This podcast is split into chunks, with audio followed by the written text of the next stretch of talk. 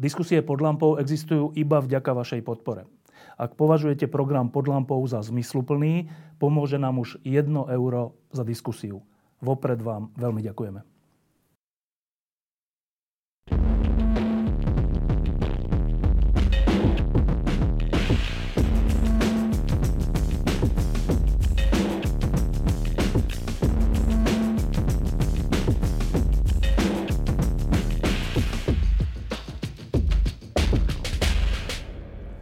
Na budúci týždeň oslávime 34 rokov od novembra 1989 a ten dátum 17. november mm, je našťastie už aj štátnym sviatkom, to sa podarilo. Eh, ale o tom, či sa podarilo aj to ostatné, respektíve čo z toho ostalo, budeme dnes hovoriť s ľuďmi, ktorí boli priamo pri tom 17.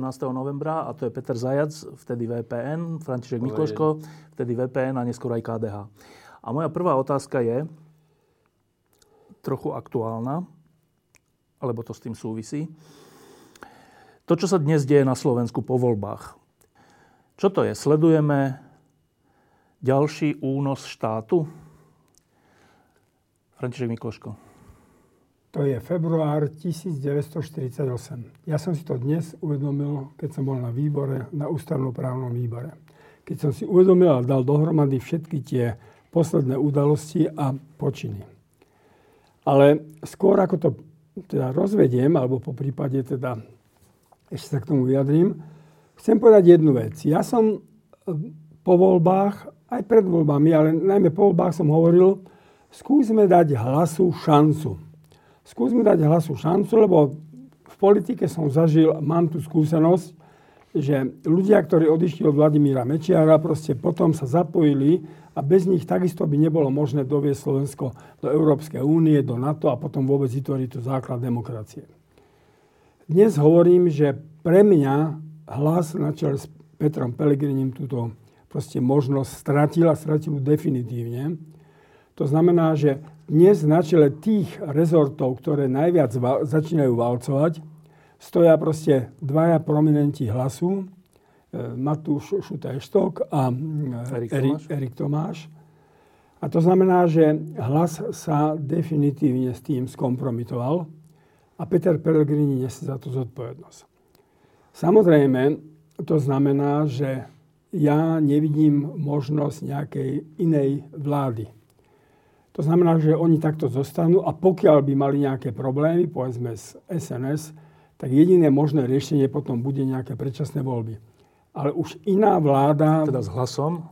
Iná vláda s hlasom nemôže proste vzniknúť. Dobre, a teraz ešte krátko k tomu, čo si povedal, lebo to je také vážne vyhlásenie, že sa to podobá na február 48. Február 48 bolo uchopenie moci komunistami. E, to dnes, keď si povedal, že sa to podobá, v čom sa to podobá? No v tom, že on nemá problém, minister vnútra, ani odpovedať na to, či porušil nejaký zákon alebo neporušil, alebo či mal povinnosť vo chvíli, keď, e, keď e, táto inštitúcia na, na kontrolu teda tých chránených svetkov e, proste namala svoj názor, tak zaznie už hlas, ale nemyslím teraz hlas, ale zaznie, že ten zákon možno zmeniť. Zmenia. Takisto, že sudcom sa vyhráža, že budú, budú disciplinárne stíhaní. Na to si už tú súdu radu akoby pripravovali. No proste oni idú mocensky uchopiť ten štát. A tu si treba uvedomiť jednu vec, že keď sa raz niečo také začne, už není možné cúvnuť, už není možné ani zastaviť. Už možno ísť len dopredu. To znamená, oni začali nejaký proces, ktorý sa bude už len nabalovať, pretože budú musieť stále a na viacerých miestach a vidíme už, um, Roman Michalko oznámil, že, že budú zrejme sa deliť teda rozhlas a televízia, čiže už pôjdu len dopredu, pretože akékoľvek zastane by znamenalo ich ohrozenie. A v tomto smere je to proste začiatok niečoho, niečoho pre mňa obludného. obludného. Samozrejme, e, to sú tri základné zložky. Polícia, teda mocenské súdnictvo, polícia, prokuratúra, média a tretí sektor. Oni dobre vedia a vedia, že teda tá opozícia je momentálne v takom stave, že bez týchto strán neurobi žiadnu teda, vládu. To znamená, že to sa začalo a ja som veľmi rád, že hneď na začiatku proste protestujeme, lebo keby sme teraz mlčali a hovorili, dajme im ešte 100 dní, žiadnych 100 dní, oni už porušili. tak, tak potom by sme sa len pozerali a mohli, a mohli by sme spokojne potom odpovedať na výčitky, že prečo ste mlčali. Nemlčali sme. Od začiatku hovoríme, že to je február 48. Peter, ten únos štátu, ktorý sme zažili v roku 2016 až 2020, v rámci ktorého e, štátne orgány, vrátane policie, prokuratúry a súdov slúžili jednotlivcom a nie e, všetkým občanom. E, je podobný tomu, čo sa deje dnes, alebo to, čo sa deje dnes, je inej kvality? To, čo sa dnes je inej kvality. Ja som rozmýšľal o tom, rozmýšľal o tom pojme únos štátu a on mi tak súvisel v podstate s tým mafiánstvom e, e, smeru, a aj, ale aj, aj teda tým nezamýšľaným mafiánstvom tých, ktorí išli do smerom, lebo na to sa vždy zabúda. A k tomu sa určite ešte dostaneme, ale je reálny fakt, že za to mafiánstvo Smeru bol, niesla spolu zodpovednosť aj SNS a aj no, Mozit. To je proste definitívny fakt a s tým sa nedá nič robiť, ale sa na to absolútne zabúda. Dobre, ale teda UNO štátu pre mňa predstavoval mafiánsky štát a to bol mafiánsky štát a bude znova mafiánsky štát, o tom ja nepochybujem. Ale to, čo sa deje teraz, to ide ešte oveľa ďalej že od prvého dňa v podstate mení táto vládna koalícia architektúru celého štátu. Čo myslím pod tou architektúrou celého štátu? No, myslím tým to, že e, jednoducho povedané mm,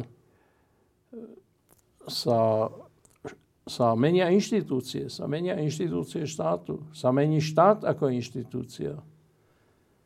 Inštitúcie štátu, to sú proste, to je spravodlivosť, to, sú, to, je, to je policia, to je bezpečnosť, to je obrana a tak ďalej. A architektúra týchto inštitúcií, a to sú štátne inštitúcie, e, sa už začala veľmi radikálne meniť. A nechcem opakovať celkom to, čo hovoril e, Fero Mikloško, ale reálny fakt je taký, že za E, za to, ako sa tá architektúra mení, nie je zodpovedný len Robert Fico, nie je za ňu zodpovedný len Andrej Danko, ale v rovnaké miere je za ňu zodpovedný hlas a Peter Pellegrini a dokonca v tejto chvíli je hlas najviditeľnejší búrač, búrač tej architektúry štátu. Teda tej zmeny tej architektúry. To znamená z tej z tej demokratickej architektúry štátu sa stáva architektúra štátu, ktorá má, ktorý má, bude mať autokratickú podobu. V tom, v tom to pripomína samozrejme všetky totalitné, totalitné režimy a to nie je niečo, čo by uh, Robert Fico, mm, čo by, čo by bol jeho inovatívny prístup. On iba opakuje to, čo videl Rusku u Putina, Maďarsku, u Orbána, ale aj v mnohých ďalších. A to treba, to treba odteraz podľa mňa hovoriť úplne stále, že to nie je len minister vnútra, to nie je len minister životného prostredia, ktorých vidíme priamo v činnosti a ktorí sú takí sebavedomí, že, že, že to ani neskrývajú. Ešte pred, v tom roku 2016 to ešte, mm, teda Fico s, s Pelegrinim to proste sa pokúšali skryť, lebo rozumeli tomu, že čo robia, že teda, že teda že to treba zlikvidovať. Ale teda nehovorili to naozaj. Dneska oni sa k tomu hrdo hlásia. E, oni sú tak sebavedomí, že to pripomína to, že je po voľbách, zvykajte si. Proste tak sú sebavedomí hneď po voľbách. No, poviem iba jeden príklad, aktuálny úplne. E, keď sudca eh, jedného zo súdov vyriekol teda rozsudok alebo ortiel, že ten, to rozhodnutie ministra vnútra eh, zrušiť funkcie a odvolať viceprezidentov policajného zboru, tak súd už povedal, že to bolo nezákonné, čiže ten, ten viceprezident policajného zboru sa vrátil do práce, iná otázka je, či ho tam pustili, ale na to povedal minister vnútra, na toto súdne rozhodnutie, že podľa neho je to súdne rozhodnutie protizákonné. Toto, toto hovorí čo? Toto hovorí o tom, že mu je to jedno, že má, cíti za sebou proste krytie, moc, moc a krytie Roberta Fica, že sú presvedčení, že sa ukázalo, že vlastne ten jeho prechod zo smeru do hlasu, neviem prečo sa udial, možno si myslel, že tam pôjdu oni hore a Fico pôjde dole a teraz keď to není, tak sa jednoducho len vracia tam, kde on nejako mentálne zrejme patrí. No a No, ale hovorí to o tom, že, že teraz zase my sme niečím prešli za to obdobie tej Ficovej vlády a najmä aj za toto obdobie zase musíme povedať Matovičové. A teraz bude otázka, že nakoľko sa ukáže statočnosť sudcov, prokurátorov, aj mnohých policajtov, či nakoľko sa ukáže statočnosť slovenských občanov. Teraz som to povedal veľmi nadnesene, ale tak to bude nakoľko sa ukáže statočnosť, e, povedzme, e, tretieho sektora, nakoľko sa ukáže statočnosť každého, ktorý už dneska sa nemôže vyhovárať, vyhovárať, ja som o tom nevedel. Lebo je tu skúsenosť toho 12-ročného vládnutia, je tu skúsenosť aj zlá, ale aj skúsenosť toho, že kam sa to dostalo všetko. A teraz proste nech sa páči, ukážte sa, kto ste a ako sa chcete raz odpovedať pred sebou, pred svojou rodinou aj pred históriou. No, my sme všetci traja boli svetkami, vy ste to zažili priamo v politike e, počas mečiarizmu, keď vyšetrovateľ, jeden prvý vyšetrovateľ prišiel na to, že prezidentov syn bol unesený, tak ten vyšetrovateľ bol vymenený. Druhý povedal, že bol unesený, znova bol vymenený a dostali to tzv. stredoslováci, ktorí povedali, že nebol unesený. Alebo... No, e, sme už takto ďaleko? Áno, sme už takto ďaleko a možno, že sme ešte ďalej. Pretože to, čo hovorí minister vnútra, hovorí to úplne ostentatívne, že súd konal protizákonne. Konal protizákonne.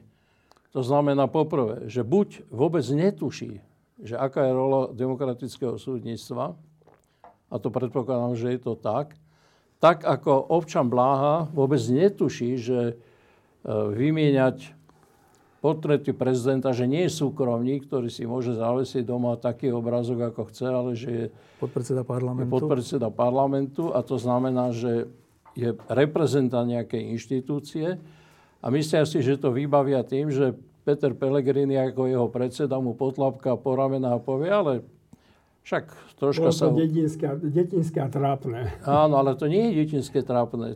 To odporuje elementárnym princípom právneho štátu. A odteraz, a to hovorím teraz úplne ako vážne, ľudia, ktorí tu chcú mať demokraciu, musia okrem iného proste až do prezidentských volieb, ak bude Peter Pellegrini kandidovať, opakovať do nekonečna. Peter Pellegrini zradil.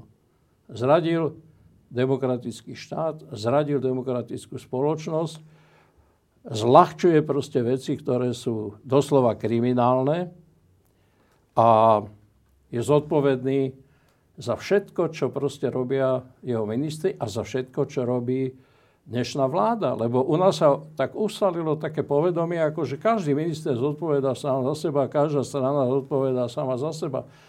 Ale celá vládna koalícia zodpoveda za celú vládu a Peter Pellegrini je spolu zodpovedný za všetko to, čo tu robí Robert Fico a tomu treba proste hovoriť a treba mu to hovoriť e, najmä preto, že on zbudzoval isté nádeje, že sa môže rozhodnúť proste pre demokratické sily. On sa rozhodol ináč, ale musí teraz zniesť dôsledky tohoto svojho rozhodnutia. Ja sa obávam, že mm, to tak nebude, že jednoducho ľudia budú rozlišovať, že tu je dobrý Pelegrini, to je ako zlý policajt, dobrý policajt. Zlý policajt je Eštok, dobrý policajt je Pelegrini, ale to neexistuje. Eštok, pardon, jak sa volá, Šutaj Eštok, eh, je Pelegriniho policajt, je Dankov policajt a je Fico policajt. Čiže tá kolektívna zodpovednosť celej tejto vlády vrátane Petra Pellegriniho je naprosto evidentná. A ešte by som povedal iba jednu vec. Uh, Fero, ty si hovoril o tom, kto všetko bude musieť byť statočný.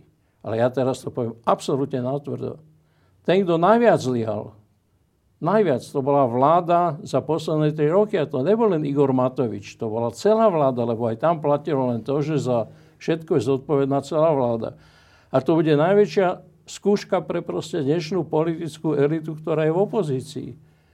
Či sa bude správať státočne, či bude schopná nejakej spolupráce, zatiaľ to nevidím, ale tá bude rozhodovať o tom, že či sa tu podarí presadiť e, tú naozajstnú zmenu k nejakému totalitnému režimu, alebo či sa podarí ešte nejaký, nejaký zvrat. Lebo to je najväčší problém, aký na Slovensku existuje. Nie je problém ani pre dnešnú opozíciu nebol taký veľký problém vyhrať voľby.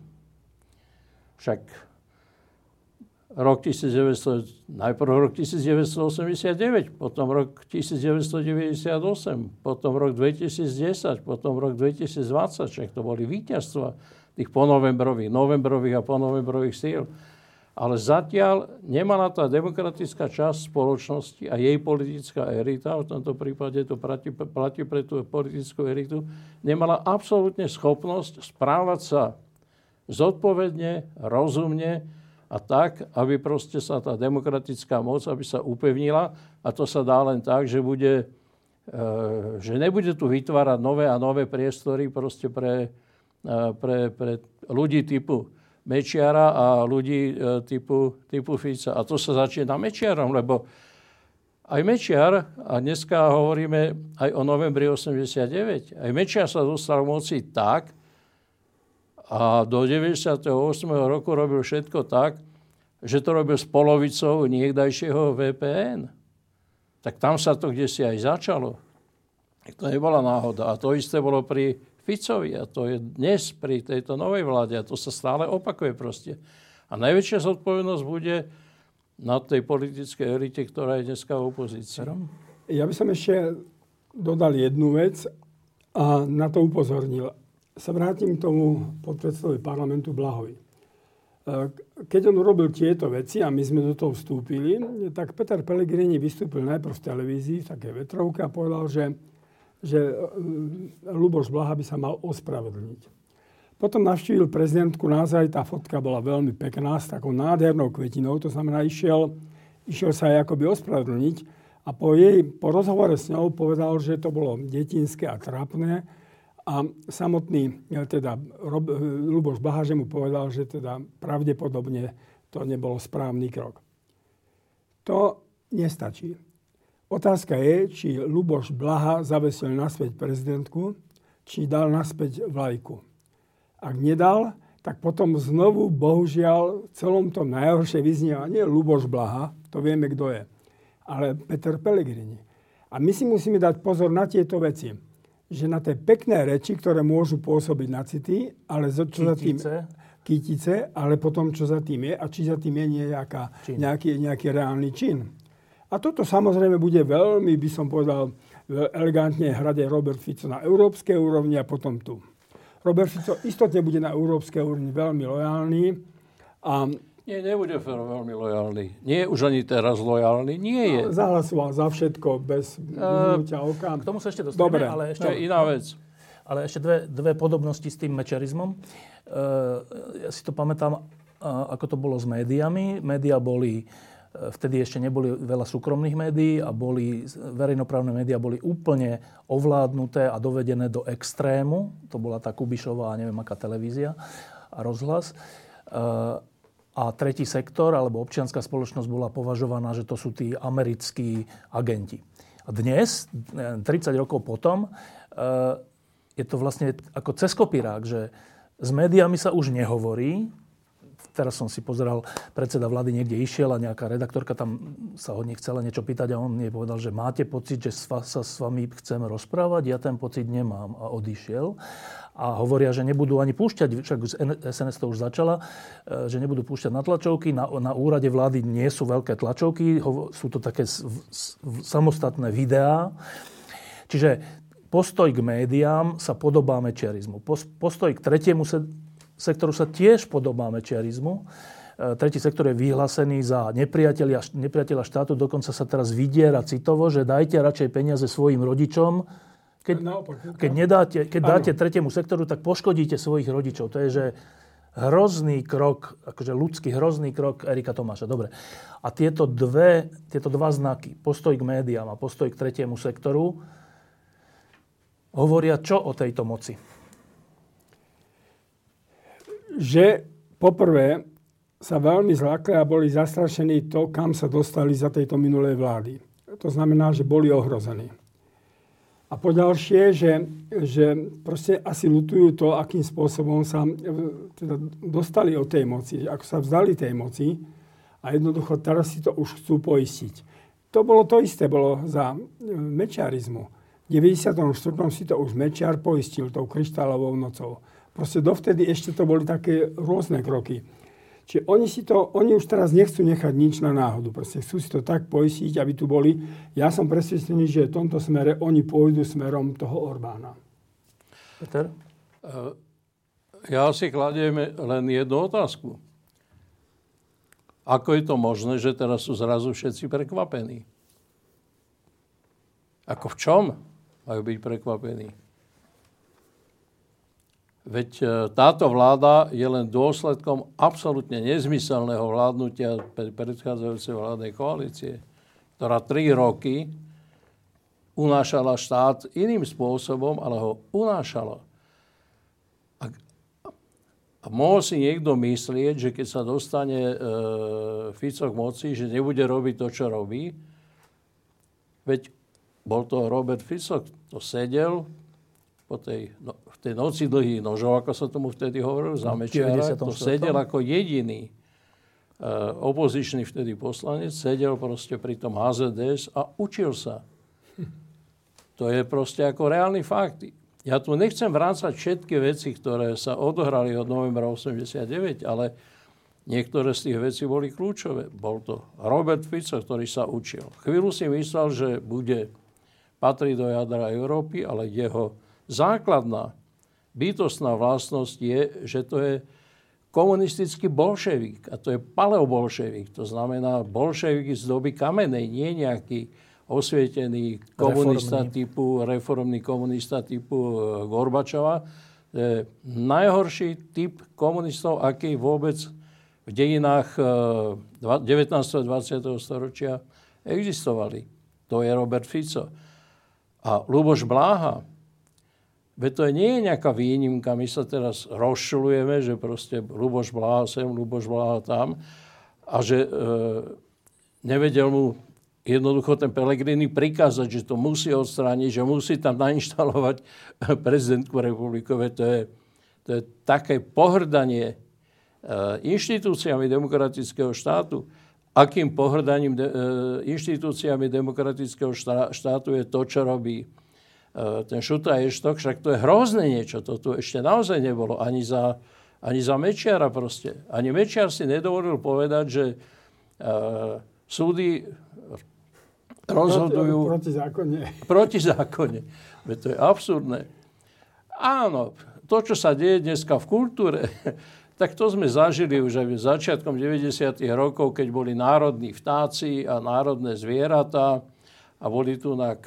Vatry intelektuáli, ktorí vymýšľali proste všetky možné pseudonárodné veci, o ktorých sme si mysleli, že už nefungujú, ale zdá sa, že sa to e, pekne oživuje. Lenže ten Lúboš Bláha je vlastne len, on je pohrobok Che Guevaru, ale to znamená, že on je hibernizovaný v 60. rokoch minulého storočia. On ostal trčať v 60. rokoch minulého storočia keď mohol byť eh, Che Guevara e, zaujímavý, ako by som to povedal, profesionálny revolucionár svetové revolúcie, ktorý proste aj tak skončil v podstate, ale to už dneska nehrá absolútne, nemá žiadny význam, lenže on je rovnaký, ako bol Fico, keď hovoril o Kadáfim a keď hovoril o Bielorusku. Veď e, to bol on, to bol Robert Fico, ktorý dlho, už sa na to zase zabudlo, ale dlho proste velebil to najhoršie, čo existovalo v komunizme. Tak to nie je proste uh, u ľudí typu Fica, Blahu a preto Fico s Blahu môžu byť uh, per pazuch, keď to mám tak povedať. Pretože sú rovnakí. E, keď sa teda ešte poslednú paralelu s tým mečiarizmom, keď robili to, čo robili, a to bol presne útok na médiá, občianskú spoločnosť, tretí sektor, súdy, vyšetrovateľov nepohodlných, tak dôsledkom toho bol, vnútroštátne dôsledkom toho bol únos prezidentovho sína, vražda Roberta Remiáša a všeličo ďalšie, ale vonkajším dôsledkom bolo, že Slovensko vypadlo z tých integračných snách stať sa, stať sa súčasťou západu. Že bolo to, malo to efekt aj na vonok veľmi vážny, že vtedy, vtedy sa hovorilo, že ak by Mečiar ešte raz vyhral, tak budeme ako Bielorusko. Dnes sme súčasťou Európskej únie a NATO a vnútorne robíme tie isté kroky ako vtedy. Aký to bude mať dosah na naše miesto vo svete? No, e, teraz sa troška vráťme k tomu, že či je to, čo sa dneska odohráva, či je to isté ako za Mečiara a ako za, za Fica prvého. No, nie je to celkom to isté, pretože mm, za Mečiarovej vlády bol v podstate bol, boli, boli dva kľúčové problémy. Poprvé, presne architektúra celej spoločnosti a štátu a po druhé, to, kam Slovensko vlastne patrí. Hej? Či patrí na východ alebo na západ. A jedna z kľúčových vecí, ktoré sa odohrali po roku 1998, a z okolností musíme povedať to, že sme na to veľmi mysleli, aj my dvaja. A ja si rád spomínam na takú scénu, keď sme išli myslím, s Agnesom Snobkom a s Martinom Butorom za kniežaťom Schwarzenbergom a presviečali sme Martina Butoru, že by mal zobrať funkciu veľvyslanca v Spojených štátoch. Vtedy ja som nemal takú, takú moc, ale Fero Mikloško mal takú moc po voľbách v roku 1998. Počujem prvýkrát. tak neprotestuje. No, ale a, a to nebolo také jednoduché ho o tom presvedčiť. Ja si to pamätám veľmi dobre, ale presvedčovali sme ho preto, že sme vedeli, že Martin Butora má schopnosť vyjednávať, má našťastie toľko proste e, ľudí okolo, okolo seba a teda aj, aj, aj českých, hej, ktorí nám v tom pomôžu, a teda pomôžu jemu, ale pomôžu predovšetkým Slovensku a tak sa aj stalo. Hej. Čiže m, mm, ten rozdiel základný je v tom, že poprvé, dnes už sa neúsilujeme dostať do Európskej únie, my sme členovia Európskej únie a NATO. Ale to neznamená, že sa Európskej únie a NATO nemôžeme vypadnúť, alebo že nemôžeme sa ocitnúť niekde na okraji, čo sa už aj ocitáme. Veď s nami sa nebude nikto babrať proste. Európska únia aj na to majú také nástroje, že bez toho, že by nás vypudili z Európskej únie a z NATO, sa budú k nám správať ako, ako si zaslúžime s dovolením. To znamená ako k ľuďom, ktorí sa desolidarizujú. My nie sme Maďarsko to si uh, robí Robert Fico ilúzie, ak si myslí, že my sme Maďarsko. Nie sme Maďarsko. Svojím postavením a menom vo svete. Svojím postavením, menom vo svete, ano. históriou, všetkým možným. Hej. Ale to je to, čo som hovoril, že je to, je to pokus o zmenu architektúry celého štátu, lebo to sa týka súdnictva. Hej, keď povie Šuta Eštok takú vetu, že porušilo súdnictvo zákon, on nevie, čo hovorí. On hovorí, že tu neexistuje samostatnosť súdnej moci. Toto hovorí, hej, aby nám to bolo jasné. A možno práve preto tam je. No veď samozrejme. Nie, že možno, ale preto tam je. Erich Tomáš, ktorý naozaj... E, to ja, som, to ja som nevidel, že by sa všetci v spoločnosti, zástupcovia tretieho sektora, alebo teda no, tretieho sektora, ale aj tí, ktorí príjmali ten zákon o rodinných prievogoch, čo sú dve skupiny, ktoré sú často aj dosť odlišné, ale obidve tie skupiny e, sa vzbúrili jednoducho preto, že to postihuje všetkých. Obidve tie skupiny poskytuje to rodičov a deti a poskytuje samozrejme aj takým aj onakým spôsobom, to znamená aj cez prídavky detské, ale aj cez tie formy pomoci, ktoré robí tá občianská spoločnosť. A to je neslýchané. To je neslýchané, lebo tu tak, e, to, čo hovoríme občianská spoločnosť, tu urobila za posledné roky kus dobrej roboty. To, to, to minimálne teda pri pomoci slabým, minimálne proste pri ochrane životného prostredia. Hej. Tak to sú už dve sféry, kde sa mení tá architektúra štátu. Tá tretia sféra je kultúra, však to je evidentné. Štvrtá sféra je uh, ochrana životného prostredia. Veď to nie je, to je, to je, to, to, je všetky tie prejavy, ktoré, ktoré má dnešný minister e, životného prostredia, to sú len prejavy toho, že v podstate ochrana životného prostredia bude znamenať na Slovensku návrat do čias, keď budú absolútne tu vládnuť e, polovníci, e, ťažitelia dreva. Ťažitelia dreva, teda tí, čo sú... Zaujímavé skupiny, no. Áno, teda zaujímavé skupiny, pre ktoré, pre ktoré je ten postoj e, je, je ako prirodzený a samozrejmý. Hej. A to isté ale platí aj, a bude platiť aj pre ďalšie sféry. My ešte nevieme, v akej miere a v čom to bude platiť pre ekonomiku, ale určite to aj bude platiť aj pre ekonomiku, aj pre školstvo. Ja to iba na jednom príklade, tým už skončím. A to je školstvo. Tu nám hovorili, a ja som, ja som no, chcem ostať v nejakej rovine proste slušného jazyka. Ja som proste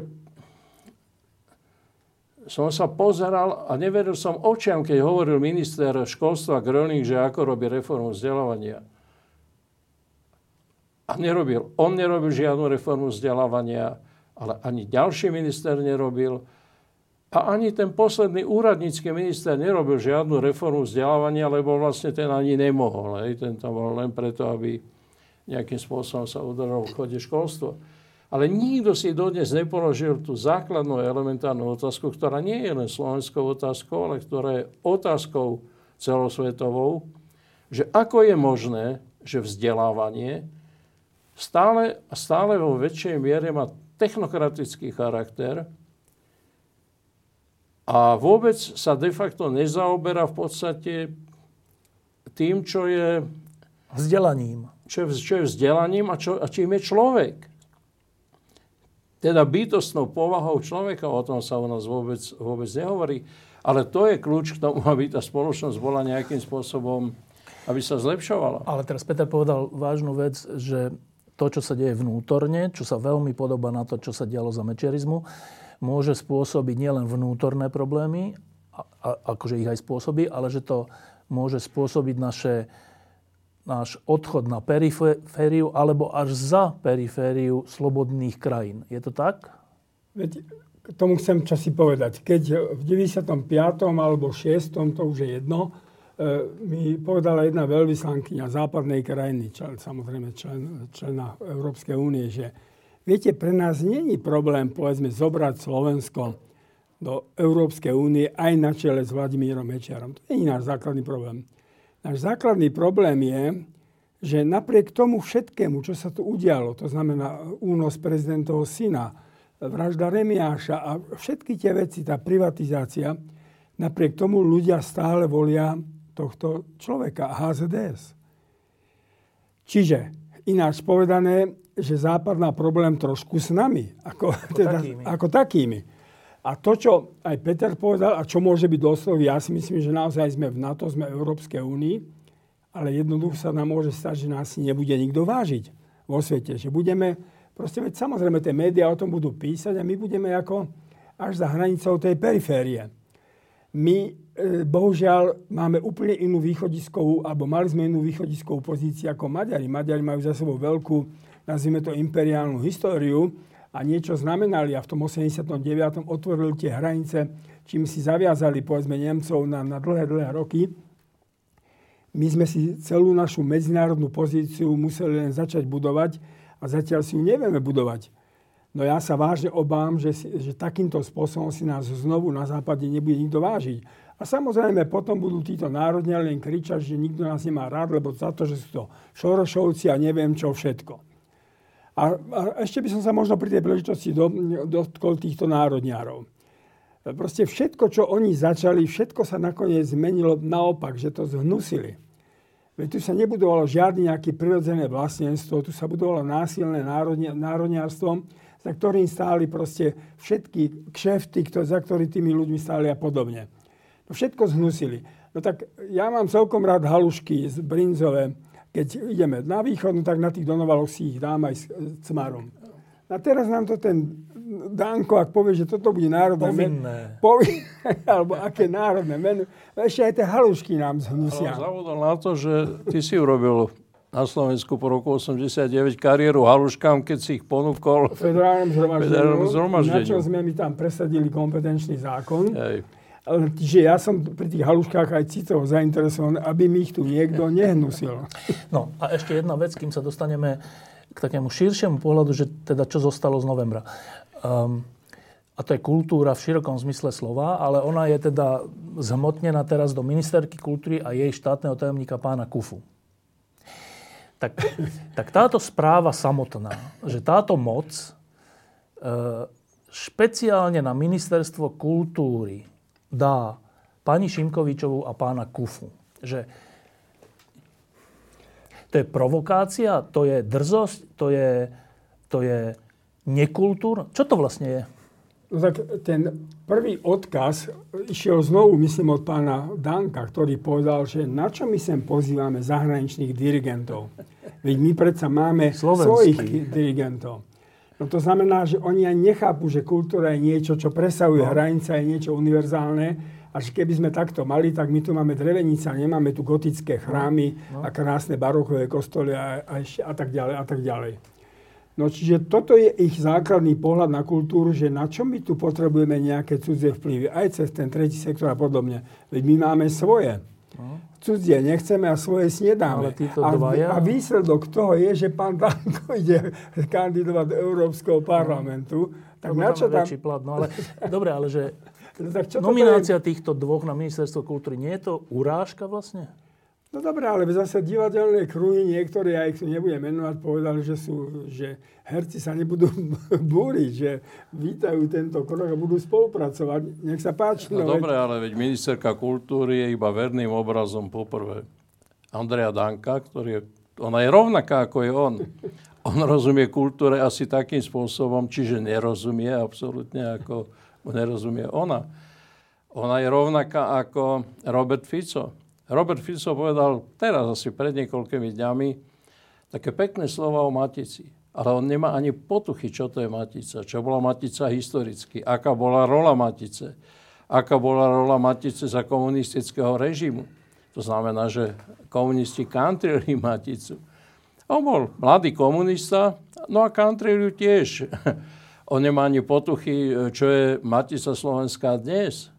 Že je význam proste sa stále zmenšuje a zmenšuje, pretože Vlastnou vinou. existujú, no tak samozrejme, lebo existujú okrem toho aj inštitúcie na podporu, podporu kultúry, ktoré sú buď štátne, alebo aj neštátne. Čiže dnešná ministerka kultúry je len taká, aká je tá vládna moc. A to je ináč ale vždy tak proste. Že kultúra je vždy výrazom, alebo teda to inštitucionálne je kultúra vždy len výrazom toho, aká je tá, aká je tá vládna moc. Ale, ale dvojica, sa- dvojica Šimkovičová Kufa nie je ešte ďalej? tak... Uvidíme. No, Ale však poznáte ich trocha. Ale áno, no tak veď... To, tak, áno. No, je to, samozrejme, to ide, veď to všade ide ďalej. Preto hovorím o zmene architektúry alebo pokuse zmeniť úplne architektúru celého štátu a štátnych inštitúcií. Však to je úplne zjavné. Hej. Aký je rozdiel medzi ministerkou kultúry a ministrom vnútra? V tejto veci teda myslím menovite, v tej schopnosti aspoň rozumieť tej oblasti, v ktorej vládne v tých, eh, v tých problémoch, ktoré má ten oblasť. Aký je rozdiel medzi ministrom životného prostredia, ktorý si myslel, že ako vybabre aj s, aj s deťmi a s rodičmi a zároveň ako vybabre aj s, eh, proste s, s, s, s neziskovým sektorom. A naraz sa pokusil zničiť oboje. To znamená, že on tomu problému, tomu reálnemu problému občianskej spoločnosti a reálnemu problému proste dôchodkov, čo sú kľúčové veci spoločnosti, však to nie sú okrajové veci, on, tomu absolútne, on to absolútne nepochopil. Tak minister práce a sociálnych vecí teraz hovoríme? Áno. Áno. E, ale povedzme, doplním ešte. Tak v 2010, keď prišla radičové vláda, aj keď na dva roky, ale došlo k tomu veľkému zjednoteniu rozhlasu a televízie.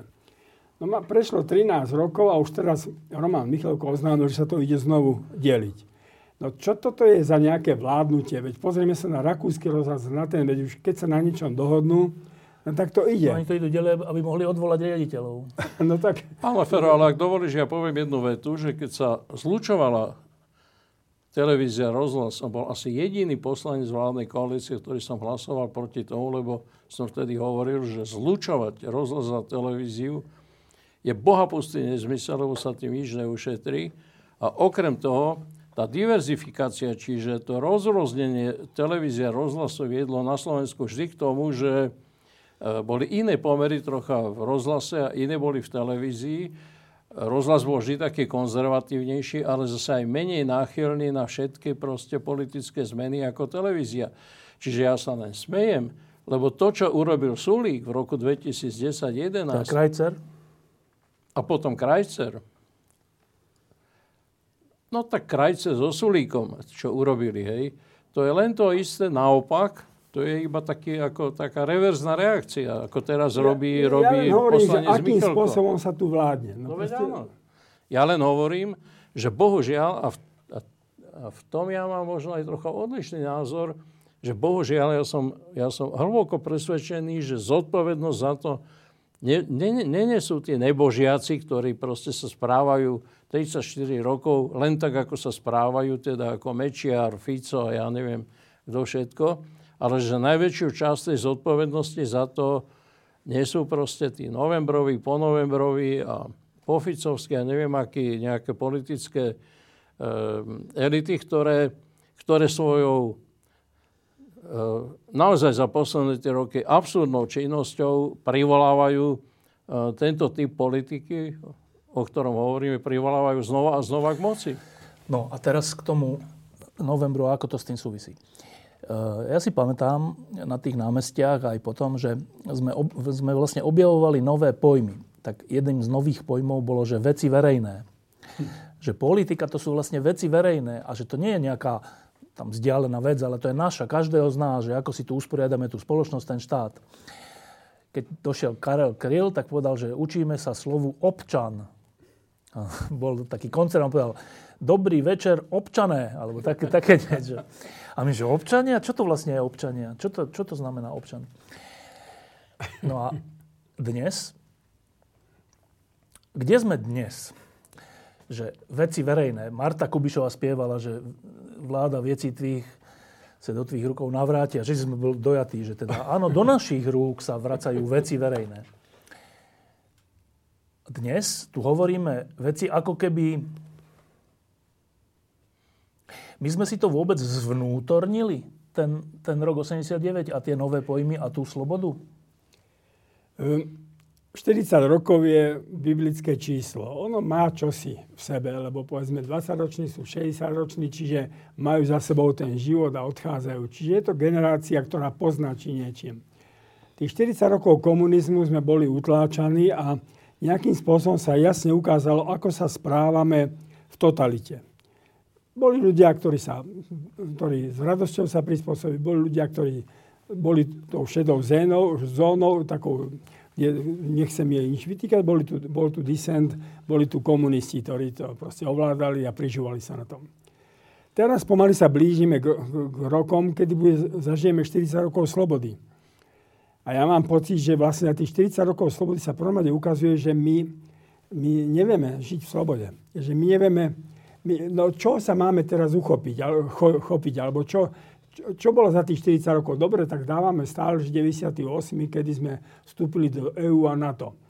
No ale medzi tým, každá tá jedna vláda tú slobodu si vysvojila spôsobom, že, že sa to pokazilo všetko. Včetne poslednej vlády, ktorá tu bola za tieto posledné 3,5 roka. A vidíme to na inštitúciách, ako sú vysoké školy. Vidíme to na inštitúciách, ako sú aj aj povedzme církvy, no tiež, tiež vajatajú a tápu často, často von v týchto veciach, že ako, ako, ako sa postaviť k tomu všetkému spoločenskému životu. Nás čaká veľmi jasná diskusia o sebe samých. A v tomto smere znovu by som povedal, že už je najvyšší čas, aby sme sa nedali zatláčať týmito národňármi, ktorí tu vykrikujú, akí sú oni Slováci, pričom celé to slovo len dehonestujú a, a, znechucujú. Nás čaká, áno, po 40-ročnom putovaní slobody nás čaká zrejme veľmi vážna sebareflexia, že kto sme. Nie, že, že kto nás nemá rád a kto o nás nehovorí a že kde sú tí a neviem čo všetko, ale kto sme. Ak ju neurobíme, tak sa budeme takto motať dokopy, že jeden deň spojíme televíziu rozhlasom, na druhý deň rozdelíme a potom zase ju spojíme a vždy niekoho nápad. Nevieme, kto sme? No, to je tak, že ja, ja stále, samozrejme, tu mám malý problém, pretože ja stretám strašne veľa dobrých ľudí. Krásnych, milých, čistých ľudí, všade, aj v tej občianskej spoločnosti, aj medzi veriacimi a podobne. Ale ja si myslím, že nevieme, kto sme v tej rovine elity.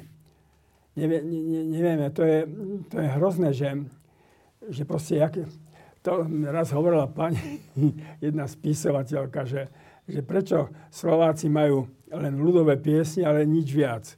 No lebo že, že proste e, inteligencia tu vždy kolaborovala že po nej nezostal veľa v dejinách, ale po ľudia, ktorí žil svoj čistý život, zostali ľudové piesne, ľudová nejaká tradícia, architektúra a podobne.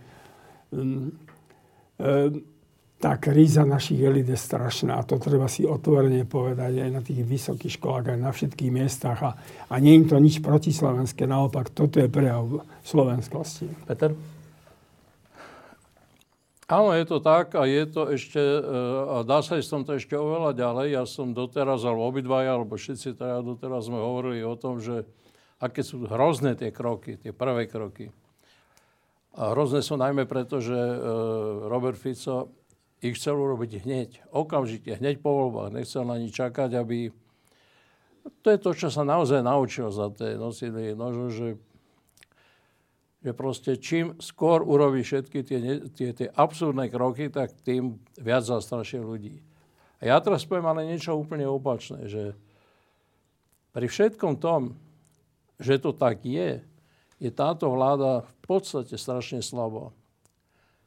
To je najslabšia Ficová vláda, aká tu bola. Poprvé, nemá žiadnu energiu. Fico stráca energiu, ale energiu Pelegrini stráca energiu, Danko stráca energiu a teda všetko, čo je, čo je za nimi. Je tam taká skupina tých mladých radikálov okolo toho, taký ako je Šuta Eštok, alebo aký je Luboš Blaha a podobný. Ale vláda ako celok je slabá. Je slabá. Je slabá teda svojim, svojim osobnostným vybavením, je slabá programovo, nemá žiadny program toho, čo treba so Slovenskou urobiť a čo Slovensko potrebuje na to, aby sa vyťahlo z tejto, cel, v rámci tejto celosvetovej krí, krízy, aby sa vyťahlo proste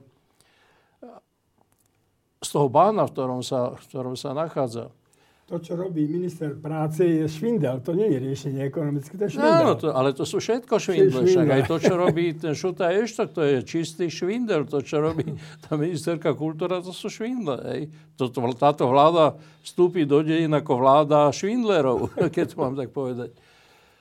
Ale ona je slabá aj preto, že, že, má, že, má, že má iba 79 hlasov a o tom sa už tak zatiaľ sa o tom nehovorí.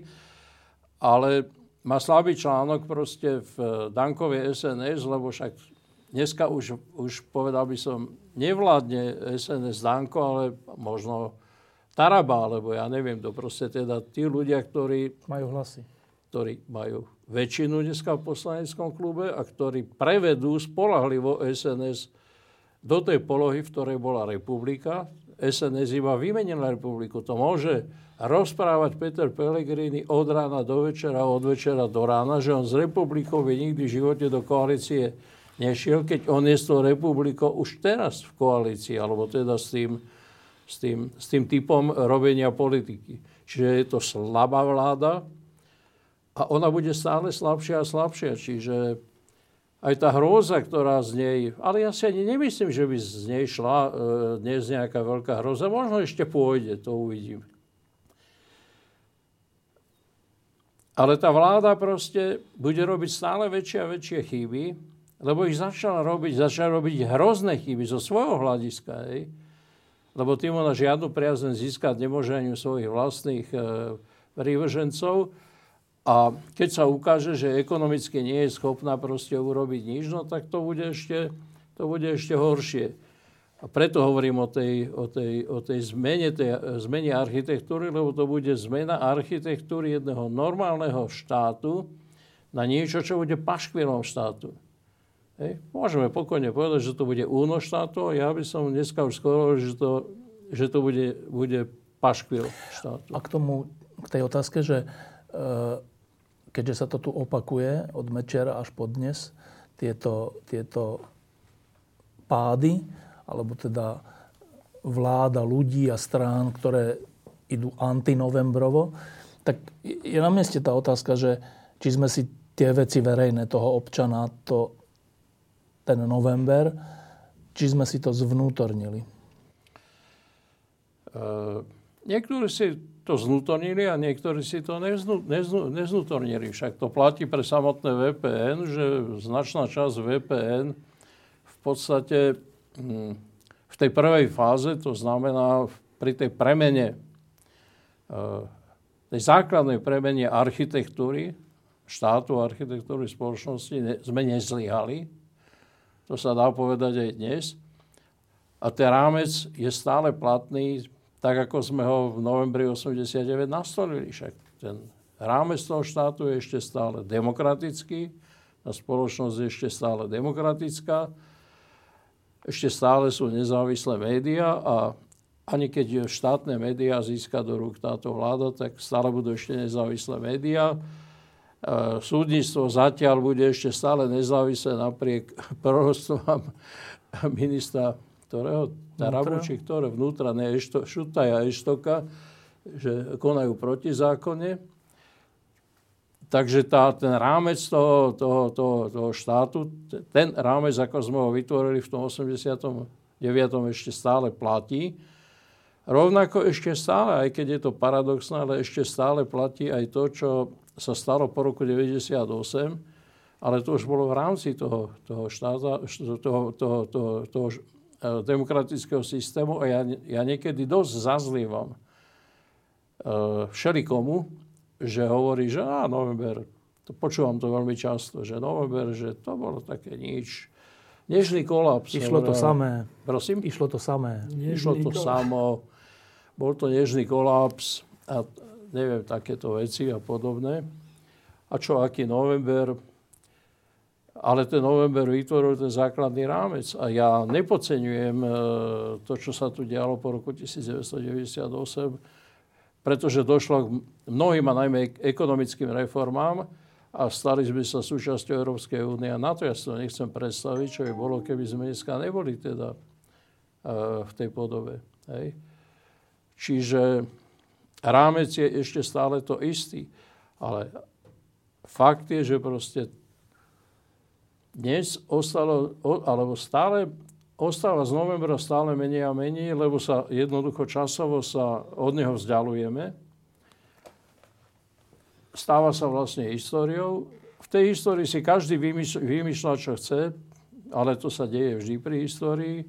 Proste toľko hrdinov VPN som nevidel nikdy ako v roku 2023.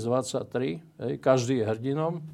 Aj tí, čo boli Dokonca ešte aj Robert Fico sa prihlásil, to som si všimol, ne, neviem kedy, asi pred rokom alebo nedávno, že on sa prihlásil v novembru, ktorý si ani nevšimol.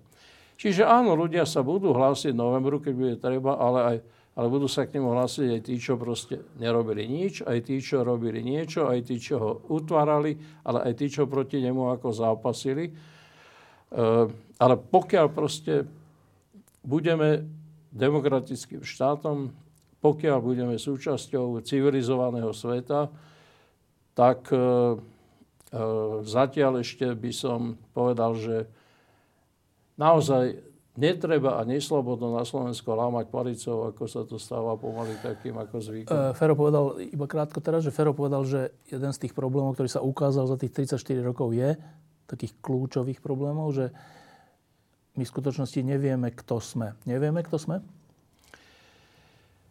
Ja si myslím, že je to naopak, že my veľmi dobre vieme, kto sme. Ale že si to nepripúšťame, to poprvé, alebo že sa vyhýbame tomu pomenovaniu a zmekčujeme.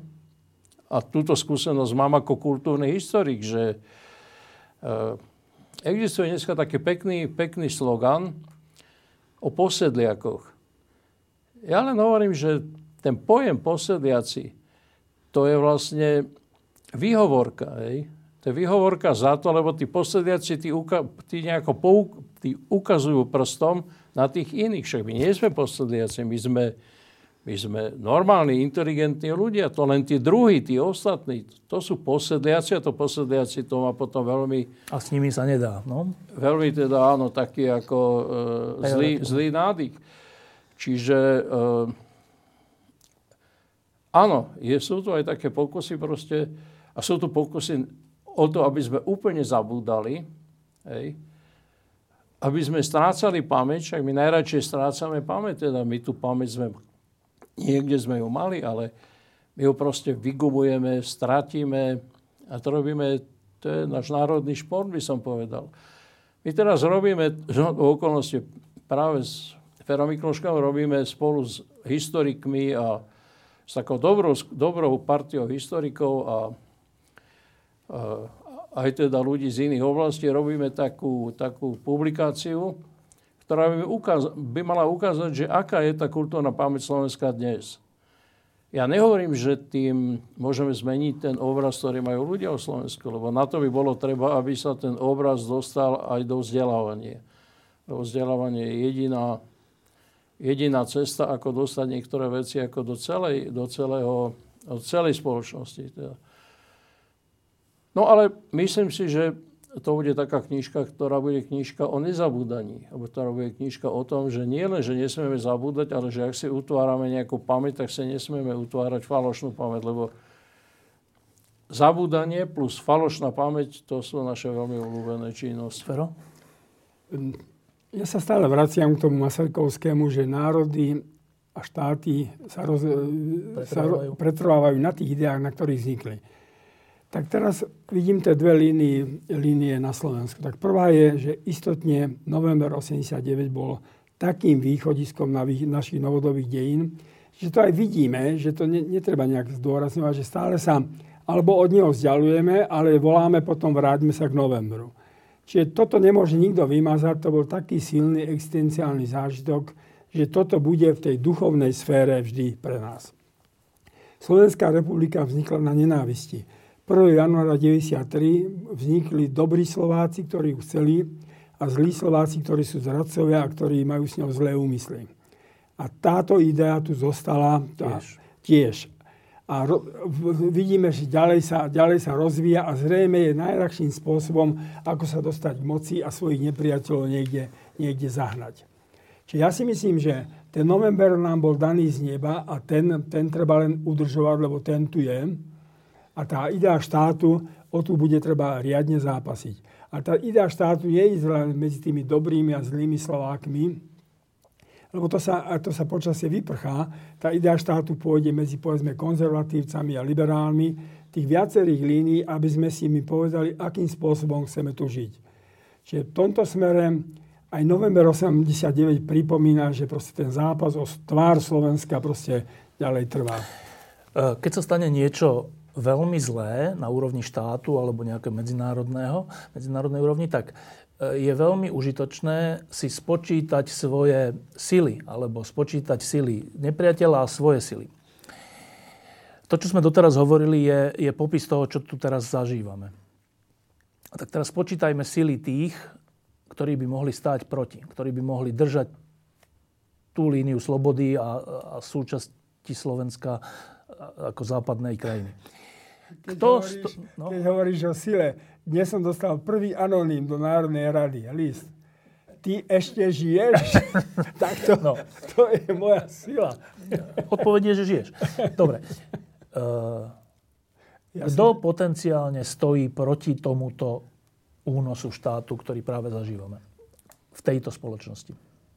Tak určite v prvom rade sú to ľudia, ktorí mm, sa správajú zodpovedne, jednoducho povedané. Ktorí sa správajú zodpovedne k sebe, k svojej rodine, ktorí sa správajú zodpovedne k svojim deťom, k svojim rodičom. Na to netreba zabúdať. To je... Ale to je len polovica pravdy. Tá polovica pravdy o tej hovoril svojho času Ludovič Túr, že proste to nestačí, že ako starať sa len o rodinu a o seba a o obec, že to je málo, že, že treba sa starať aj o svoje spoločenstvo. Ludovič bol veľký kritik v rokoch 1844-48, bol veľký kritik e, slovenskej spoločnosti. Aj to treba, ako si povedal, sa na to zabúda. Jedni si myslia, že Štúr bol naprosto ako bezvýznamný a naprosto celý Štúr je nezmysel a druhý zase hovoria o Štúrovi, aký nikdy, nikdy nebol. Ale nechajme, nechajme to bokom. No proste teda okrem toho, že, sa, že sú to tí, ktorí sa starajú o seba, lebo keď nemám upratané vo svojej hlave a nemám upratané vo svojom okolí a nemám upratané vo svojom prostredí, no tak nemôžem mať upratané proste v štáte. Ale druhá vec je, že sú to tí, ktorí m, mm, takým alebo onakým spôsobom sa naozaj zaujímajú o veci verejné, aby som ešte raz spomenul toto, to čudesný, čudesný slogan. A to je naozaj to, čo mu hovoríme občianská spoločnosť. Aj občianská spoločnosť má svoje, svoje temné zákutia, aj to treba povedať, ale tie by som tu teraz nerád v tejto chvíli nejakým spôsobom rozvádzal. A práve preto samozrejme tá línia útoku hej, tohto režimu je v prvom rade proti občianskej spoločnosti, proti rodine, proti deťom, proti kultúre. To nie je náhoda. Čiže v prvom rade sú to ľudia, ktorí teda tým, v tom protipohybe, k tomuto protipohybu, hej, teda v tom normálnom pohybe, uh, určite budú, bude občianská spoločnosť, aj keď som si istý, že bude veľmi, že bude veľmi potláčaná. Určite, uh, určite to budú... Uh, no mali by to byť církvy. Ale v tom som ja veľmi obozretný, lebo jednak e, sa na to necítim a jednak nemám pocit, že by akorát církvy v tejto chvíli si plnili tú povinnosť, ktorú by si mali plniť. To znamená vytvárať to podhubie, teda to podhubie viery, ktorá je ale vierou slobodných ľudí, nie vierou otrokov. Mali by to byť určite e, médiá, aj budú, to som si 100% istý. Máme na to? Prosím? Máme my média na to? To je tá druhá otázka, ktorú, chce, ktorú som chcel hneď položiť. Že otázka je, že do akej miery majú médiá na to, lebo médiá e, v tejto chvíli, aspoň tie nezávislé, sú schopné, povedal by som skoro v jednom šíku, hovoriť veľmi samozrejme veci a to je správne.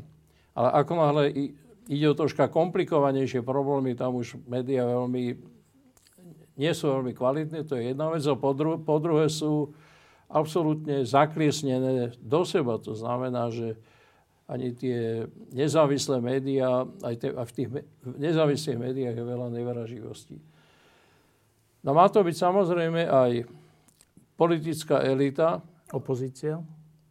Nie, ale to je samozrejme možné len v dnešnej opozície. V tom ja naprosto súhlasím s Ferom Mikloškom, že uh, jednoducho Peter Pellegrini si napísal svoj osud.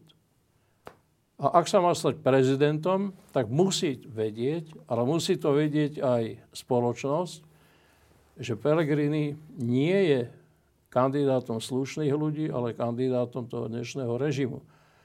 To je možno úplne najväčšie politické posolstvo týchto dní, pretože o tom sa bude teraz v najbližšom čase rozhodovať. A počkaj, a keď sme pri tejto opozícii, je na tento ťažký boj pripravená. Vy ste boli obidve súčasťou opozície v 98., ktorá to vyhrala.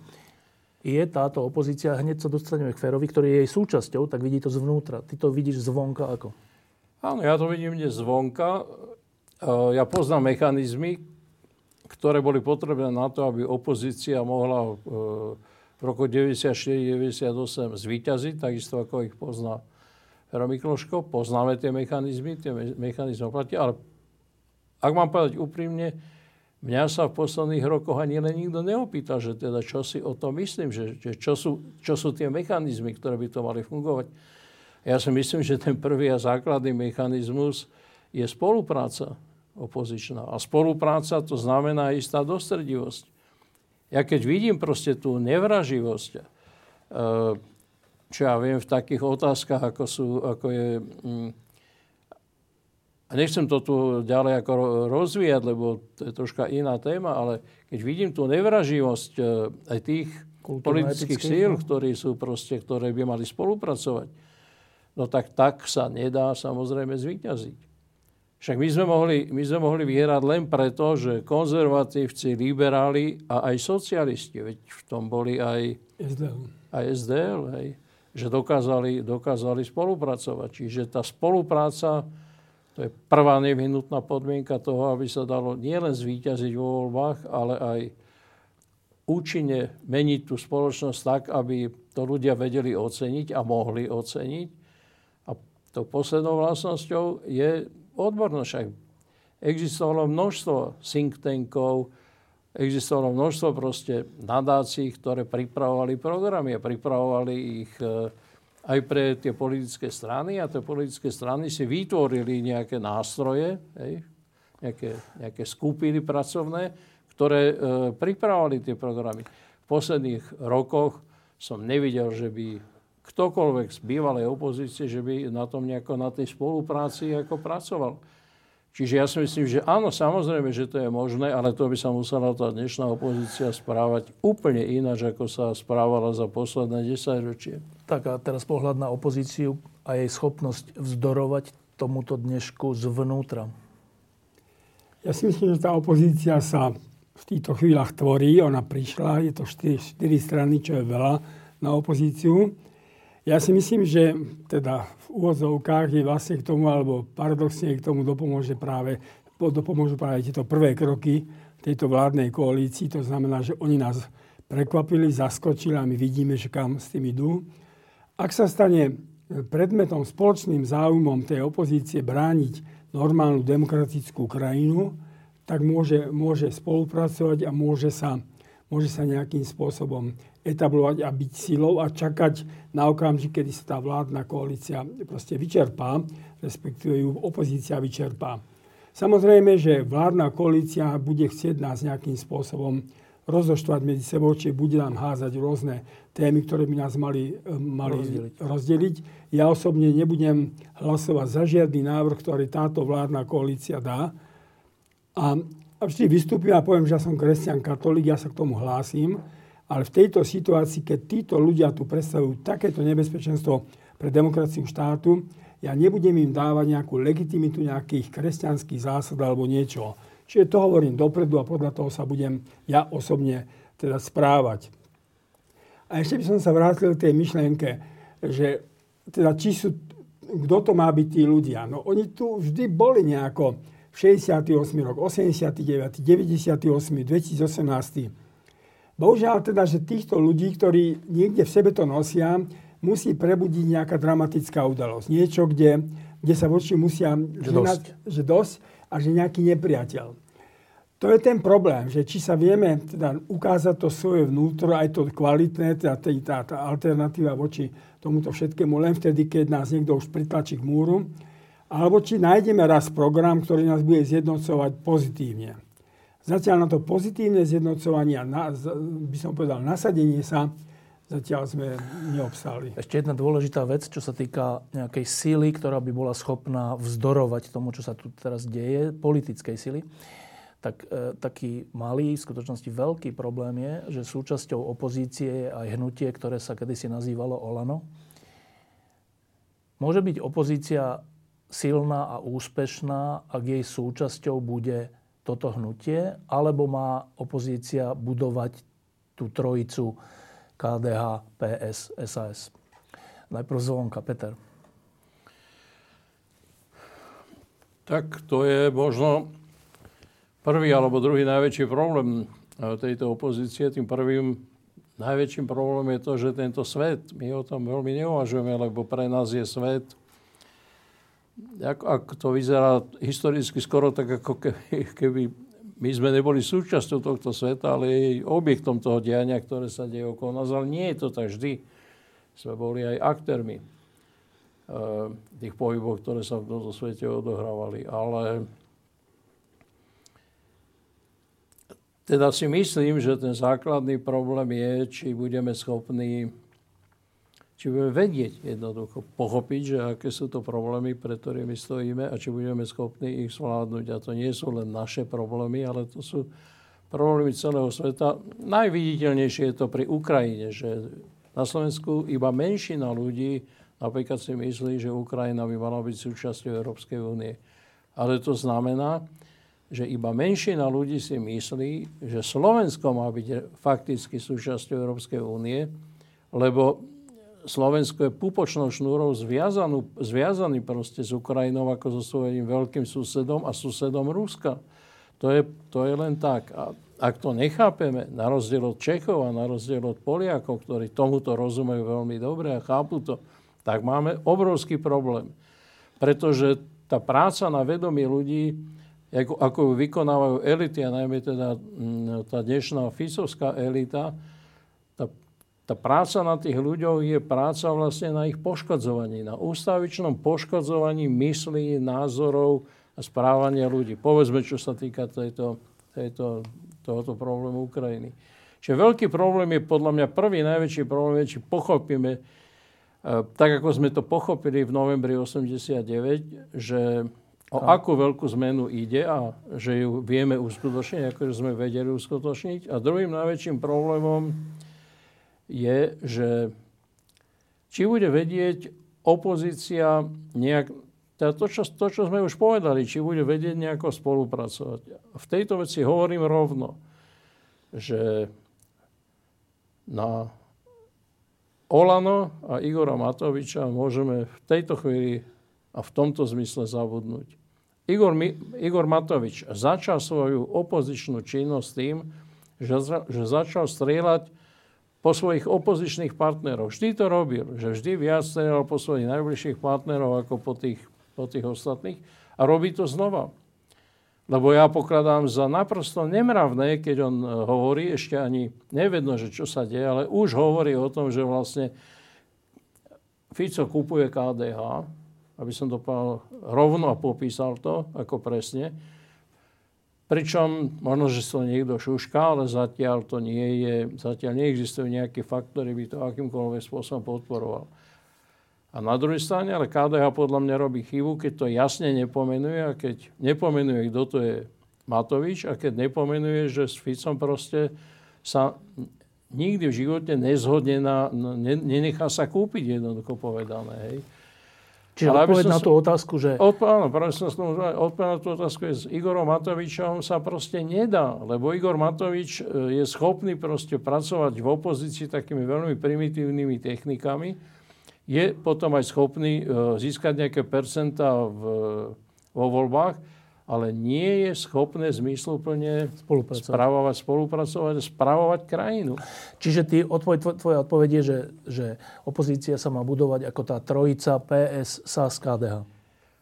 To, tak by som to ani nepomenoval možno, lebo však to... to... No iných nemáme už potom. No nie, nie nemyslím na to, ale teda, ja ne, nemyslím, nemyslím to tak, že opozícia má spolupracovať len ako táto trojica, lebo ja neviem, či, či v tej opozícii sa vytvorí teraz, hneď po voľbách, taká, či sa vytvoria také zoskupenia, ale určite skôr či neskôr má to byť takto, má, má byť Matovič opozíciou odmietnutý, tak by som to povedal. A teraz pohľad znútra? To pekne znie, ty si zvonka, ja som znútra. Nie, znútra je dneska šuta ešto. Ministerstva vnútra. E, E, slovenská spoločnosť je rozdelená. Jedna chce tie, ide za takým populistickým smerom a druhá chce tú demokratickú zložku nejak budovať, ten demokratický systém. Čiže táto opozícia vlastne má jednu úlohu, že či je vôbec možné tu budovať nejakú budúcnosť na základe takejto demokracie. Čiže ak zoberie táto opozícia e, teda svoje pôsobenie ako úlohu alebo výzvu, aby ukázala, že aj táto demokratická časť spoločnosti vie nejakým spôsobom spolunažívať, no tak potom aj Slovensko môže mať nádej, lebo ináč to slovenská spoločnosť nebude rozdelená, proste nebude. Tak to je dané. My sme tu hovorili stále o zodpovednosti, povedzme, Petra Pellegriniho a s tým sa plne súhlasím. Ale, ale vo chvíli, keď prvýkrát na prvom, na prvom parlamente vystúpil voči nemu Igor Matovič, tým brutálnym, tým brutálnym, takým úplne vulgárnym a nechutným spôsobom, ja som odišiel preč a v tej chvíli ja stojím na strane Petra Pellegriniho. Čiže aby sme si boli vedomi toho, že tých situácií, tie situácie budú rôzne, a v každej by sme sa zachovať mali nejak podľa svojho svedomia. A to svedomie je prvom rade brániť normálnu ľudskú čest a ľudskú dôstojnosť. A nemôže si teraz ja, aj keby hneď niekomu začal ubližovať zo smeru, alebo teraz poviem, že keby Šuta Eštokovi niekto začal ubližovať, no tak ja sa ho zastanem. To neznamená, že v tejto chvíli ja budem prehliadať všetko, čo sa deje. Čiže ono, eh, ten Robert Fico s touto vládou nás teraz pritlačí k tomu, aby sme si znovu nejak prehodnotili svoje hodnoty. Hodnoty demokratické. A to je zaujímavé, sa to znovu deje teraz v týchto novembrových dňoch. Ukáže to čas. Ak to nezvládneme, tak ako nezvládla to, to vládnutie minulá vláda, a ako sme ho ani mimo veľmi nezvládli po tom 98., tak ak to nezvládneme, no tak budeme ďalej sa motať nejaký. Ale teda tvoja odpoveď na otázku, že či v rámci opozície má byť hnutie, ktoré sa kedysi nazývalo Olano, alebo má byť izolované, je, je aká? Ja by som sa teraz prikláňal, že ak tam bude prevládať tento štýl Igora Matoviča, tak nie. Na druhej strane, veď povedzme otvorenie, veď nemusíme tu. Tak dneska sme znovu zvolali ďalšiu schôzu, teda e, ústavného výboru, ústavného výboru teda Ondrej dostal, tak to podpísal aj poslanec Olano. To je iná vec. Čiže ono sa to bude takto rôzne premieňať tak ja myslím stále to sa bude ukazovať. Ale ak Igor Matovič bude pokračovať v tejto politike a obávam sa, že on inú politiku nevie robiť, tak tam nevidím nádej. Lebo to je potom, to je potom taká aj praktická otázka, že, že e, pamätám si v roku 97, 6, 8, že e, tá demokratická opozícia e, okrem všelijakých programových vecí robila aj spoločné vystúpenia, spoločné tlačovky, spoločné vyhlásenia na obranu demokracie a, a tak. A praktická otázka je, má dnešná opozícia mať spoločné tlačovky aj z Olano, alebo nie? Teraz som si všimol, že bola tlačovka, kde bolo PS, SAS a Olano, ale nebolo tam KDH. To bolo z tohto dôvodu? Nie, nie, nie, nie. Ja by som nešiel, nie, nechcel by som preskakovať nejaký čas, nejaký vývoj. Proste hneď e, robiť spoločné tlačovky, to nemusí byť znak našej jednoty. Nech to vyrastie organicky. To znamená, že v tomto smere by som ešte nešiel tak ďaleko. Možno v jednej chvíli všetci pochopíme, že bez toho to nepôjde. Ja, ja myslím, preto som hovoril, že mm, neviem si celkom predstaviť nejaký taký čistý res, pretože nikto nemôže zabraniť, aby poslanci z Olano hlasovali rovnako ako poslanci ostatnej opozície, najmä v takých veciach, kde kde teda pôjde naozaj doslova o život, dá sa povedať. Ani, to, ani by to nebolo rozumné. Ja si myslím, že v tejto chvíli stačí povedať to, že voliť Igora Matoviča, aj keď je to ešte možno 4 roky pred ďalšími voľbami, ale treba si tu povedať hneď. Tak ako si bolo treba povedať hneď, že, že Peter Pellegrini si vybral, hej, však to sme povedali rovno na začiatku, on si vybral svoju cestu. A ľudia to majú vedieť minimálne do prezidentských volieb, že Peter Pellegrini bude, ak sa stane prezidentom, bude prezidentom tohto Ficovho režimu. To je len tak. A to isté platí ale aj pre Matoviča z druhej strany, že od prvej chvíle len treba vedieť, že e, v budúcich voľbách dávať hlasy Igorovi Matovičovi znamená, že proste dávame hlasy niekomu, s kým sa nebude dať vo vládnej koalícii spolupracovať. Veď to už fungovalo aj teraz. Už teraz bol najväčší problém, alebo jeden z najväčších problémov e, teda tých demokratických síl. A čo s Igorom Matovičom, hej?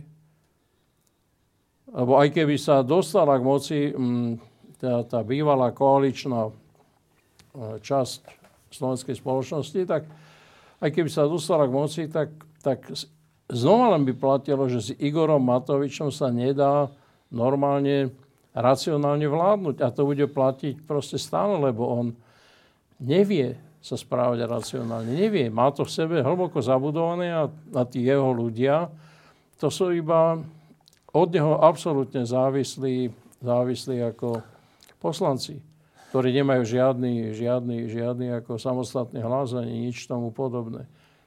Čiže treba vedieť proste, ľudia majú vedieť a ľudia, ktorí nebudú voliť um, tú časť dnešného spektra, ktorá vládne, a ja som si istý, že ak sa bude opozícia správať rozumne, tak, um, tak bude popularita tejto dnešnej koalície bude klesať. Hej. No ešte...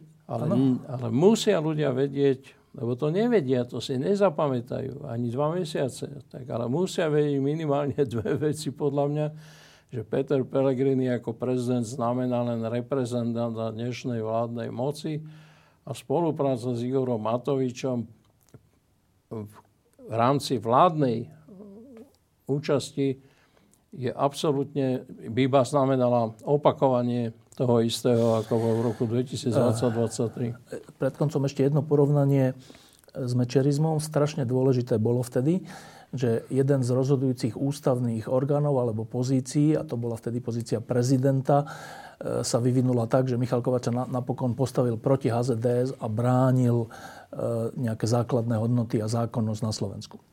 Hovorím to preto, že teraz za, za pol roka, za menej ako pol roka, nás čakajú prezidentské voľby.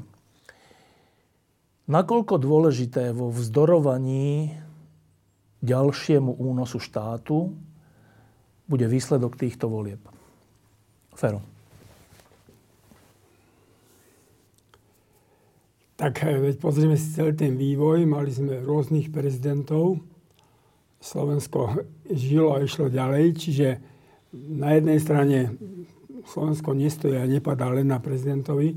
Na druhej strane videli sme, že vo chvíľach, keď Michal Kováč aj Andrej Kiska a teraz som presvedčený, že aj Zuzana Čaputová sa správa statočne, v takých chvíľach sa ukáže, že tá hlava štátu má proste obrovský význam.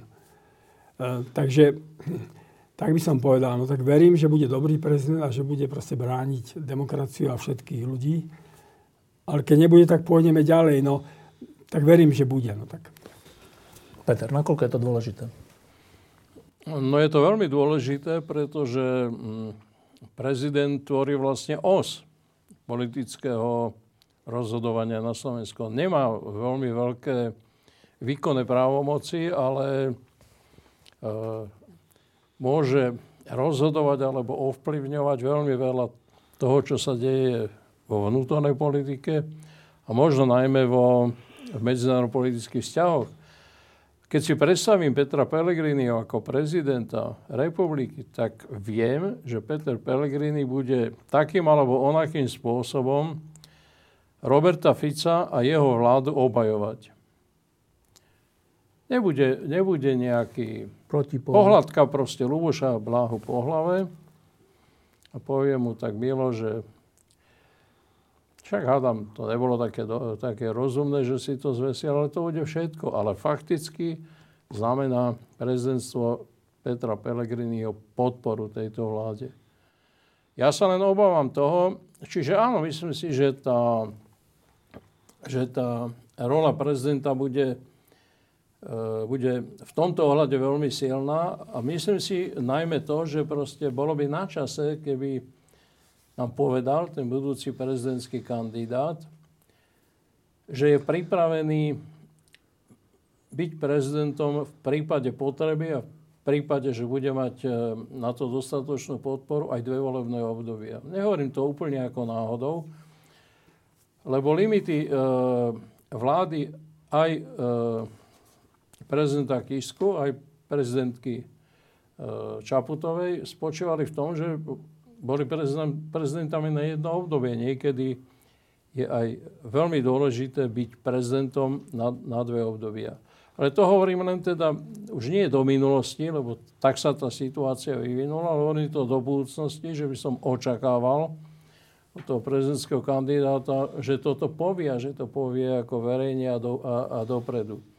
To je jedna vec. A druhá vec, mám obavu, že tak ako to na Slovensku chodí, my si to tu tak pekne povieme, ale na druhej strane už teraz vidím, ako sa do prvého kola chystá kandidovať kde kto. Hoci možno, že práve v prvom kole, že možno, že v tomto prípade možno práve to prvé kolo bude, bude najdôležitejšie, lebo sa môže stať, že, že keď sa príliš rozdelia tie hlasy tých slušných prezidentských kandidátov, keď sa rozdelia, no tak to vyplaví do druhého kola dvoch kandidátov, ktorí budú viac spojení s dnešnou mocou ako, ako kdokoľvek iný. To je, to je moja, moja obava. Teda menovite myslím na Roberta Mistrika. Poznám dvoch nešťastných ľudí. Jeden sa volá Robert Mistrik a druhý sa volá Ivan Šimko.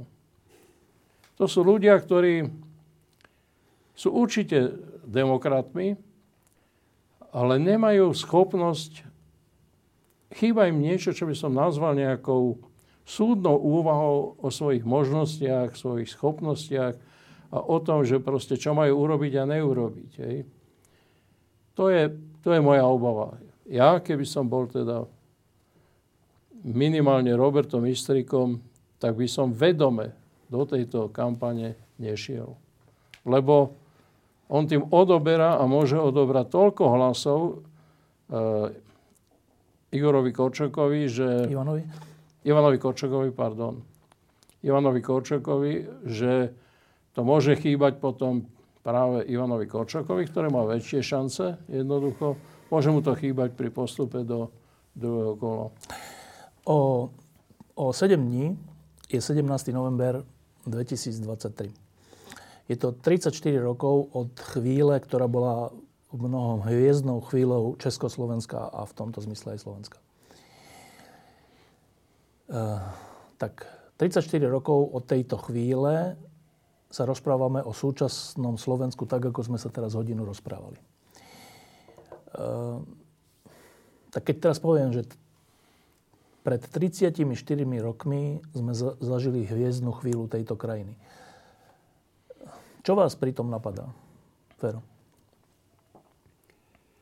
To bola tak hviezdna chvíľa, že, že mne sa sníva už. mne sa sníva s tou chvíľou. To, bolo to, to, to znamená, že to bolo niečo, tak sa ti sníva s niečím pekným z detstva, respektíve sa ti sníva s niečím horším, že ideš na skúšku.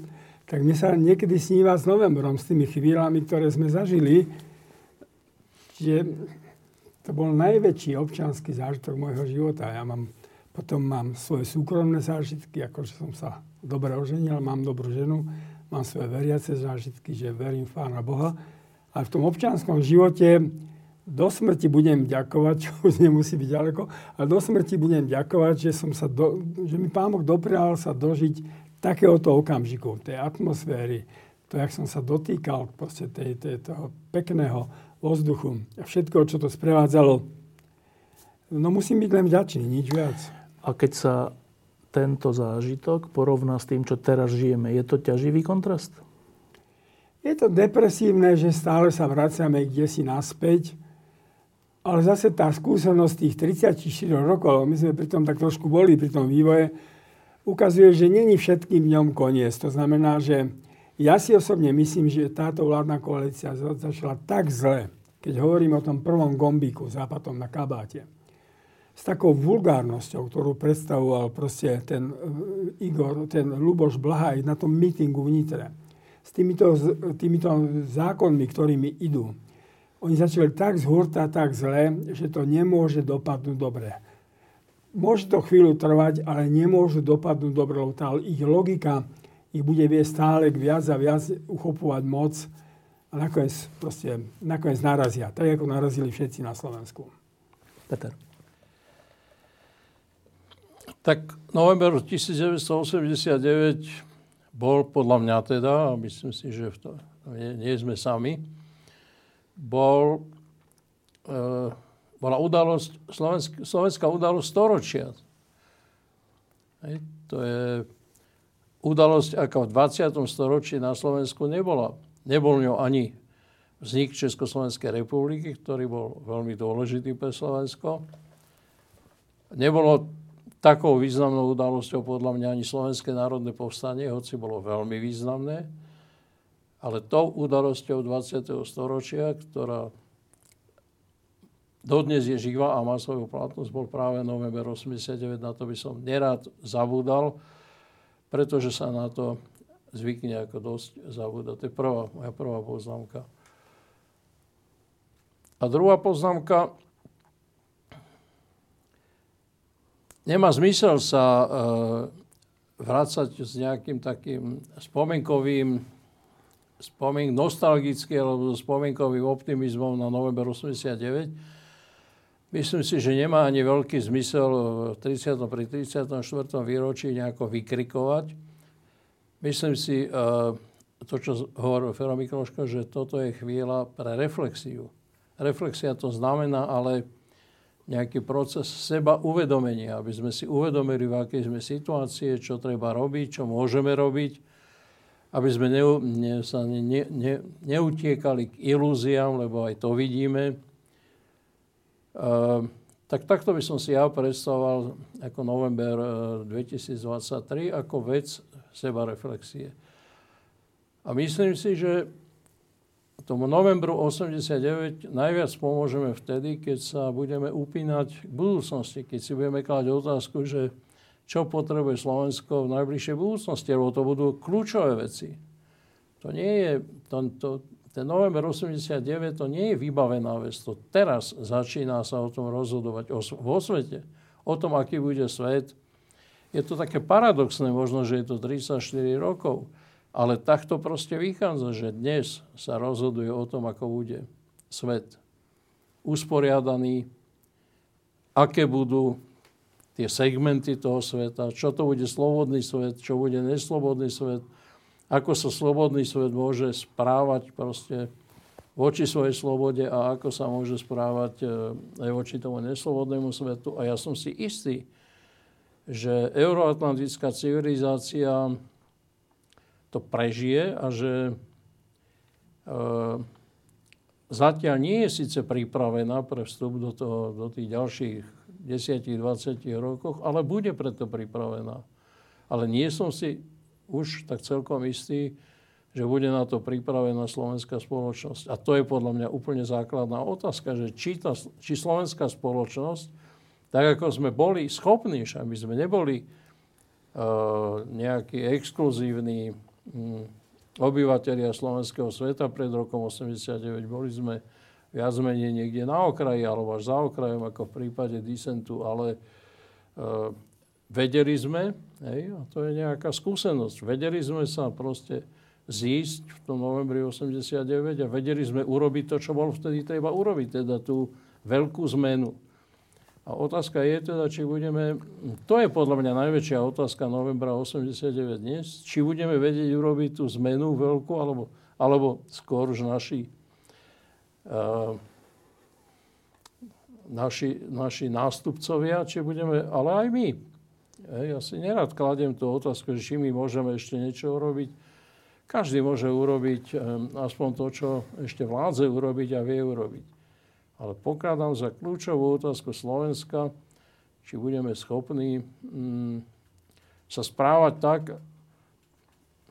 ako sme sa správali v roku 89, to znamená tak, aby sme boli schopní tú veľkú zmenu, do ktorej sa svet rúti, lebo on sa rúti. Však sa pozrieme na Ukrajinu, pozrieme sa na Afriku, pozrieme sa na, ja neviem, momentálne na Gazu a neviem na čo všetko. Tak či budeme schopní to proste nielen reflektovať, ale aj, ale aj do tej budúcnosti vstúpiť a nevstúpiť pod koňom, ale na koni. Predseda vlády povedal takúto vec, ktorej sa mnohí veľmi zlakli. Že my prichádzame do vlády a do koalície skúsení, ale už aj poučení. A Čoho? že sú už poučení, nielen skúsení, ale že sú poučení. A viacerí ľudia si to interpretujú tak, že to znamená, že teraz tú moc uchopia tak, že už to bude strašne na dlho. Uh, môže sa im to podariť?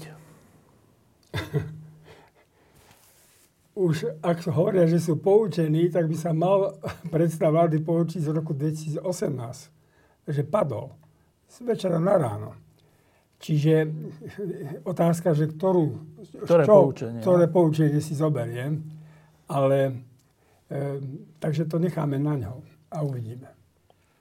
Ja myslím, že poučenie Roberta Fica je veľmi jednoduché. Robert Fico chcel už byť všeličím. Bol mladým bolševikom, potom chcel byť človekom, ktorý, bol, ktorý si nevšimol november, potom bojoval proti, proti všetkým ponovembrovým, proti no, ako ponovembrovým vládam, potom chcel patriť do jadra Európskej únie a teraz si myslí, že to poučenie je, že mm, sa musí správať tak, aby tu ešte raz zmenil celú architektúru tejto spoločnosti a tohto štetu, čo znamená, že z neho chce urobiť evidentne autokratický, totalitný štát podľa vzoru Putina, podľa vzoru Orbána a podobných autokratov. A, a, a to bude momentálne rozhodujúca, rozhodujúca vec pre slovenskú spoločnosť, či tomu bude vedieť odolať a či bude vedieť um, sa vrátiť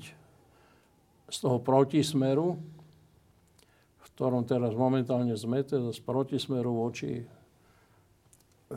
slobodnému vývinu tohto sveta, či sa budeme vedieť e, vrátiť naspäť. My sme, momentálne sme ako ten Malačan, ktorý ide v protismere po diálnici a hrozne sa čuduje, že tam ide sám a že všetci ostatní idú... V protismere. V protismere. A hovorí, a prečo idú všetci v protismere, keď ja idem v smere? Tak smer ide teraz v protismere. Toto boli ľudia novembra, ale aj ľudia dneška, Franček Mikloško a Peter Zajac. Ďakujem, že ste prišli. Kde budete 17. novembra? Ja budem v Prahe. Ja sa tradične zúčastňujem pražských udalostí. Teraz 16. budeme mať veľkú diskusiu, teda veľkú diskusiu zastúpení. Bude tam biskup Malý, bude tam Michal Koca, bude tam Michal Horáček a ja. Budeme hovoriť o 17. novembri a o celom tom vývoji pre Slovákov žijúcich v Prahe. Čiže to je pekná udalosť.